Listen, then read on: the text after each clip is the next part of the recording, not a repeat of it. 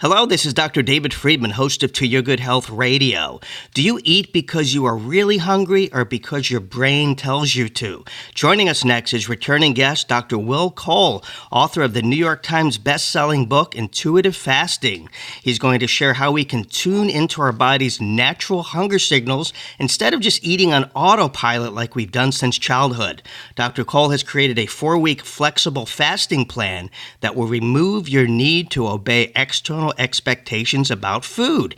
If you want to reset your body, recharge your metabolism, and rebalance your hormones, stay tuned. Dr. Will Cole is in the house, and it all starts now. It's To Your Good Health Radio with number one best-selling author and renowned wellness expert, Dr. David Friedman. Changing lives just for the health of it. 10 years ago, our next guest started the first functional medicine telehealth center in the world. He's gone on to become a sought after functional medicine expert, consulting with people around the globe. He's been named as one of the top 50 functional and integrative doctors in the nation and has helped thousands by clinically investigating underlying factors of chronic disease. He's helped people suffering from thyroid issues, autoimmune conditions, hormonal imbalances, digestive disorders, and more. He's the host of the popular The Art of Being Well podcast and was the the co host of Gwyneth Paltrow's lifestyle brand Goop's spin off podcast, the Goopfellas Podcast. He's the best selling author of Ketotarian and the Inflammation Spectrum. His latest book is the New York Times bestseller Intuitive Fasting. Welcome back to the show, Dr. Will Cole. Hello, my friend. Uh, it's great to talk with you, and I need you as my hype man every morning just to feel a little bit better about myself. Thank you. Yeah. Touche. Say with me. That's great. Great to have you back. You know, last time you were on the show, we discussed keto diets and how they differ from the healthier ketotarian version. So let's start off by doing the same thing. What's the difference between intermittent fasting compared to intuitive fasting? Well, intuitive fasting, just like with ketotarian and just like with the inflammation spectrum, all my books are just a ripple effect of my clinical experience because I'm 10, 11 hours a day for the past 12 plus years have been consulting people around the world via in looking at functional medicine, looking at labs and applying functional medicine to their life. So intuitive fasting is as a title of the book, it's, it's first of all play on words because the prefix int and intermittent and intuitive.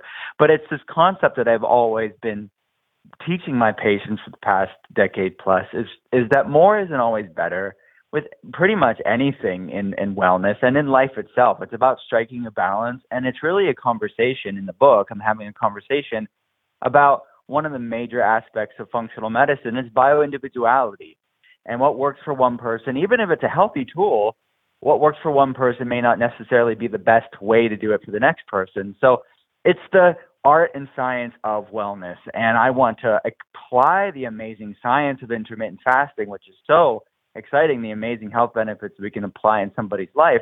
But the art of it is the space in between. It's how do we apply this in their life that works sustainably, that's enjoyable, where we really can leverage these amazing health benefits of intermittent fasting. So that's what intuitive fasting is. It's using fasting as a medicine, but also using fasting as a meditation and teaching people how to find that art.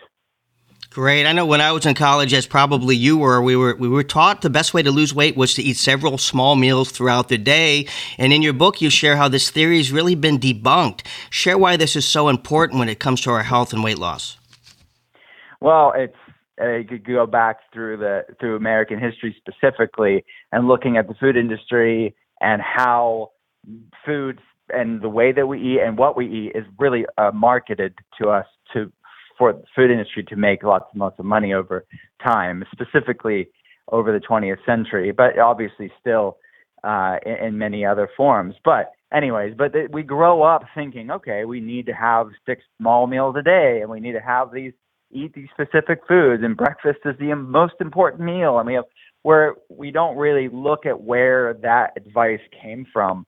And I'm just really awakening people. Hopefully, through when they read the book, they can start to see, oh well, like let's take our health to the next level and not be bound by that next meal, not be having uh, be enslaved by insatiable cravings and hangriness. And many people are in different very you know very various forms of this because their body is struggling with metabolic inflexibility or metabolic rigidity, which is sort of this blood sugar roller coaster where they are really food addicted in many ways and they have insatiable cravings and hangriness and moodiness or they miss a meal.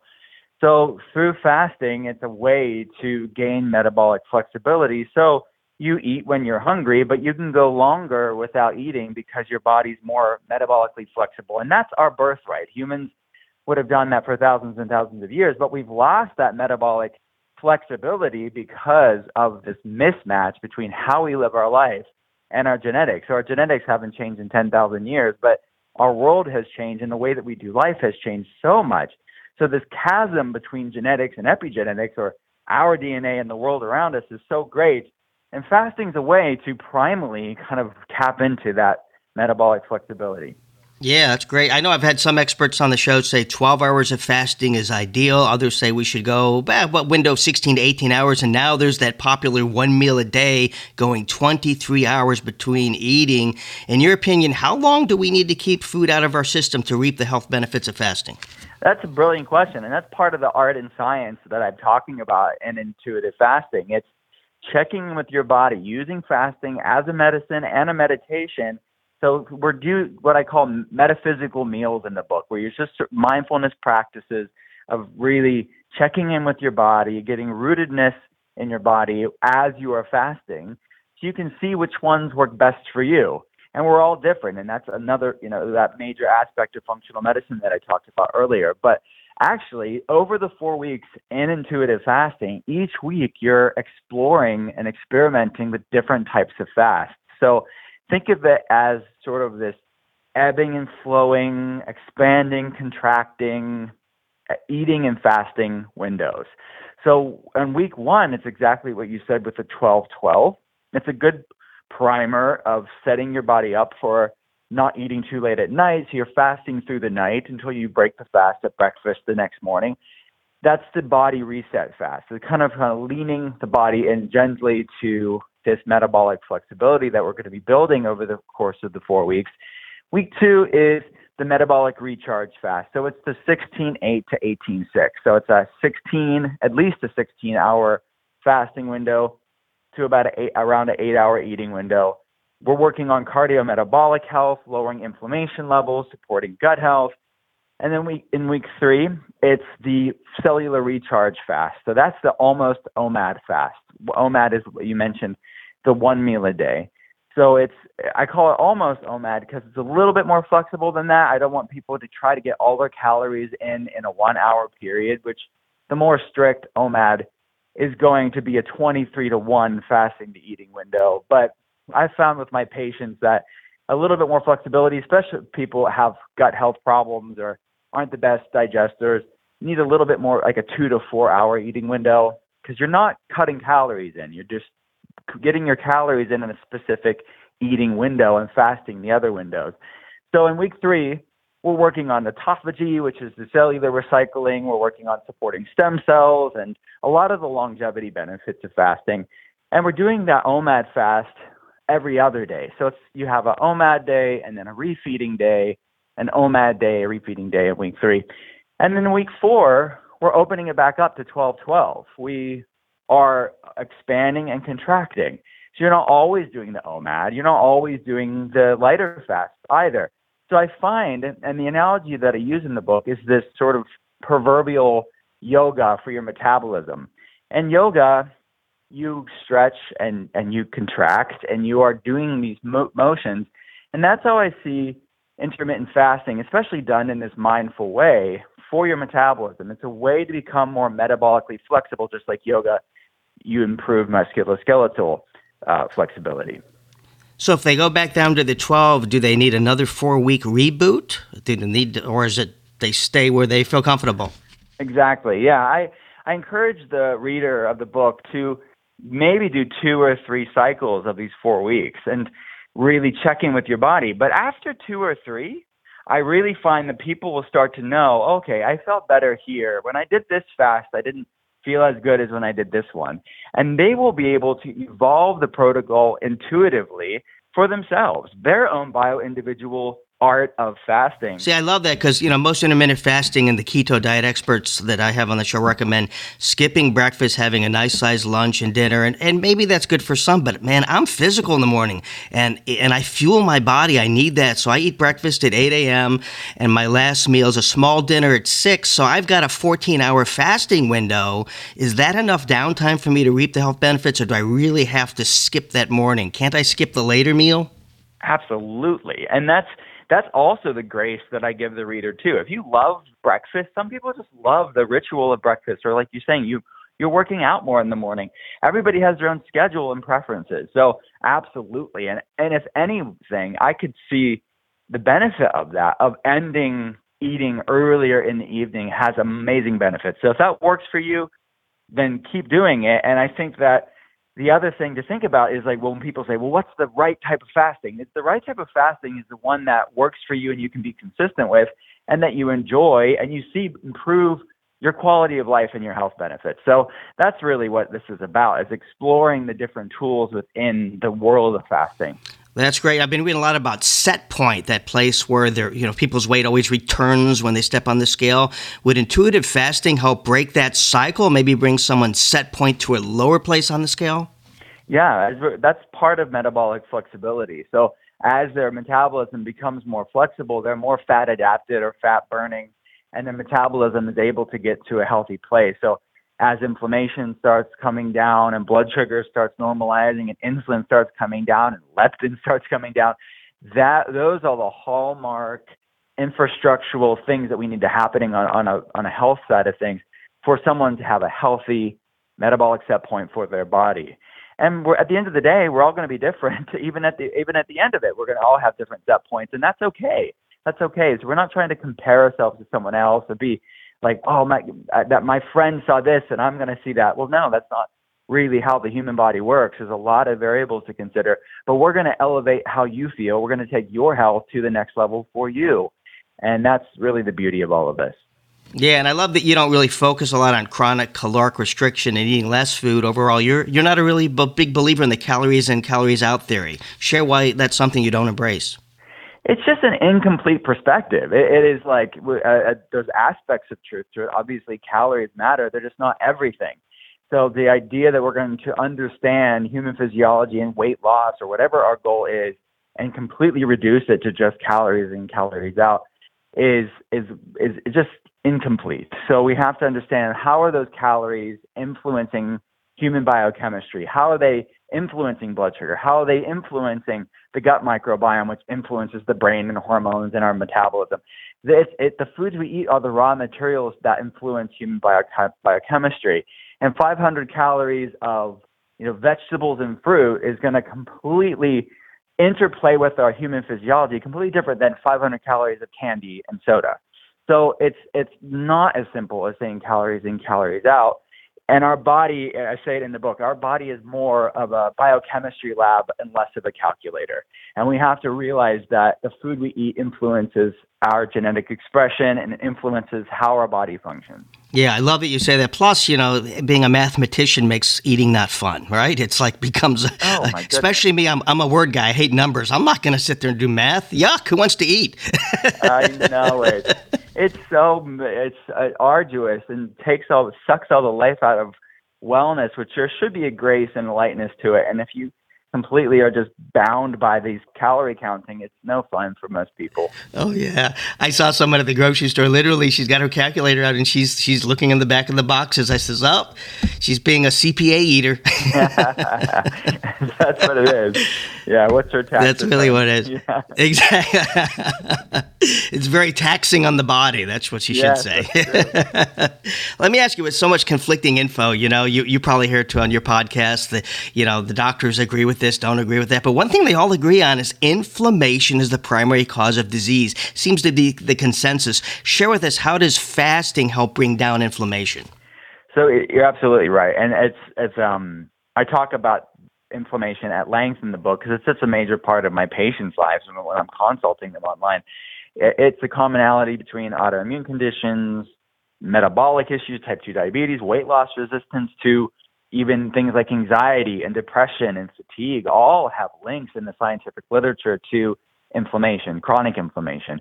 Inflammation is not inherently bad. It's a product of our immune system, but we don't want the hyperinflammatory state or the chronic inflammatory state. So fasting is a great tool to attenuate and calm these pro-inflammatory pathways. It does it through a few different ways. One of it is when the more you fast, the more metabolically flexible you are, you're going to be producing some ketones. And ketones is we've talked about this in our conversation when I, we talked about ketotarian in my first book. It's it's a it's an epigenetic modulator, meaning it does really cool things for our health, and one of which it helps to lower things like the NLRP3 inflammasome, and that it, it increases something called the NRF2 and the AMPK pathways. Basically, it's summarized best by Paracelsus. Paracelsus was one of the fathers of modern medicine. He was known as the Martin Luther of medicine. He was reforming medicine at his time in the late 1400s, early 1500s. He called fasting the physician within, which I think is a really beautiful way of thinking about it. It's this inner doctor that we all can tap into and allow our body to calm itself down, find homeostasis, because you're decreasing that chasm, that mismatch between genetics and epigenetics, really. So your body wants to heal itself. Your body wants to, for you to survive. So that's we're just giving our body the chance to do so in a fasted state. It's, it's that inner physician. So and it does a lot of other things too. It's modulating the gut microbiome. It's balancing blood sugar. It's doing a lot of far-reaching tools that science is just beginning to scratch the the different ways that fasting is improving human health. Yeah. Also, it's just letting the organs kind of rest and reset. It's they're all constantly getting food. They have to. Oh, we got to go to work. We got to go to work. You're letting it kind of just shut down. And like when we sleep at night, it's nice to have the body just kind of just just kind of chill. You know, rather here he goes again. He's got another snack, and oh, there comes a cookie. It's wake up, wake up. yeah. Yeah. Speaking of eh, you know the cookie and the snacks, that seems to be the big issue people have. They a lot of them don't have a problem following a healthy diet during the day. It's that noshing, especially when they go home from work. What do you recommend? Well, the more metabolically flexible somebody's going to be, and that's what they're building over these four week cycles as they do the fasting and eating windows and they're expanding and contracting those fasting and eating windows, they're not going to feel so bound by the snacking. Uh, so that's there's nothing wrong with snacks if they make you feel good, if they're working for your body, if they are in alignment with with human health and how you want to feel. No shame in that but it's the need that, like you're saying, the hangriness, the noshing, the c- compulsion towards uh, needing to snack, or you're going to, you know, get moody or irritable, or get a crash in energy, uh, or you feel sort of uh, addicted to it. That's not good. So I think it's just a paradigm shift of saying, okay, I can snack, but I'm not bound to snack, and then we give them lots of snack ideas in the book. I mean, there's a whole recipe section in intuitive fasting that people can find healthy snacks that works in alignment with the metabolically metabolic flexibility. And I guess that's a bigger point that I make in the book too, is that I'm never going to advocate someone to fast their way out of a poor diet. That food is primary and food is the fuel for your body. But fasting is another tool there too. So it's the yin and the yang. The fasting and the feasting are really two amazing tools to support metabolic flexibility. So we use sort of a flexible, whole foods based flexible cyclical ketogenic diet because the ketogenic diet is fasting mimicking. It's it's mimicking a lot of the benefits of fasting without actually fasting. So if someone's having super high carbs and processed foods and then trying to fast, that is a recipe for disaster. It's not what I would advocate for you to do at all. But when we really work on foods that support blood sugar balance, that are satiating, that are nutrient dense, then the fast's a lot easier. It's really more effortless. Yeah, and you have good food available in the program. It's not deprived. People, oh, fasting diet, I'm not able to eat anything, and if I do, it's going to be celery. That's not the case. right. Yeah, they hear that, right? Don't they immediately go, oh, I'm going to have to oh, be chewing sure. kale and celery. yeah, they have to think that they eat like a rabbit to be healthy. That's definitely not the case. I mean, these are really decadent, delicious, nutrient dense foods that are easy to make, um, and a lot of grab and go ideas within the book, too. It's just, just when you hear people like being a clinician and talking to patients for as long as I have, you know you've heard every excuse in the book and you know how to make it as practical and realistic and sustainable as possible and try to put that all in the book. That's great. Now you're into gut health. I'm curious, where do you stand on coffee? You know, for a lot of people, they can irritate the gut. Does a morning cup of Joe get the uh, Dr. Cole thumbs up? but that that I would have put the bio individual uh, context there as well because I've see I know con- coffee can work great for some people, and some people it's not. So it's bio individual even on that level for many different reasons. Like you said, the acidic side of it, like it's harsh on the stomach for some people. Uh, that that's definitely something to consider. If it's causing you any digestive distress, I would find an alternative. And then, but then some people we can also look at uh, like there's uh, there's uh, what's called the caffeine gene in the research. It's the CYP1A2, which is the detox gene. Some people are slow metabolizers of caffeine, and it's as much as you may love coffee, it's just not working for your body. Well, there are specific genes that regulate the detox of caffeine, and those people are not going to do well with coffee. So these are the sort of epigenetic, like gut health and genetic things that we take into consideration with patients. Yeah, I agree. I agree. Talk to us about your functional medicine telehealth services. You were doing this way before it was trendy like it is today. Yeah, I mean, it was not. I did not plan on it being a thing. I was just. I was in Pittsburgh, and a lot of people weren't in Pittsburgh. Fancy that. But I I needed to get people access, so I've been doing telehealth my entire career we have a clinic, but it's my team's mostly here. But we talk to people all around the world, providing them a functional medicine perspective on their case. So we have a special heart and passion for people struggling with different autoimmune inflammation issues, fatigue, hormone problems, gut problems. And we ship labs to wherever they're at in the world, and we're clinically monitoring them and coaching them and guiding them and building them a protocol that's curated based off of their labs and their health history. And as their health evolves, we can evolve their protocol too. So I love it. It's basically all that I do. I write books like seasonally, like here and there, but like my main heart is my my are my patients in the clinic. That's awesome. And you treat so many ailments. What do you consider to be your favorite? Do you see one and go, "Yeah, this guy's going to be better"? It's like you just know because you've seen so much success. Yeah, I, I mean, this uh, gut health definitely is up there.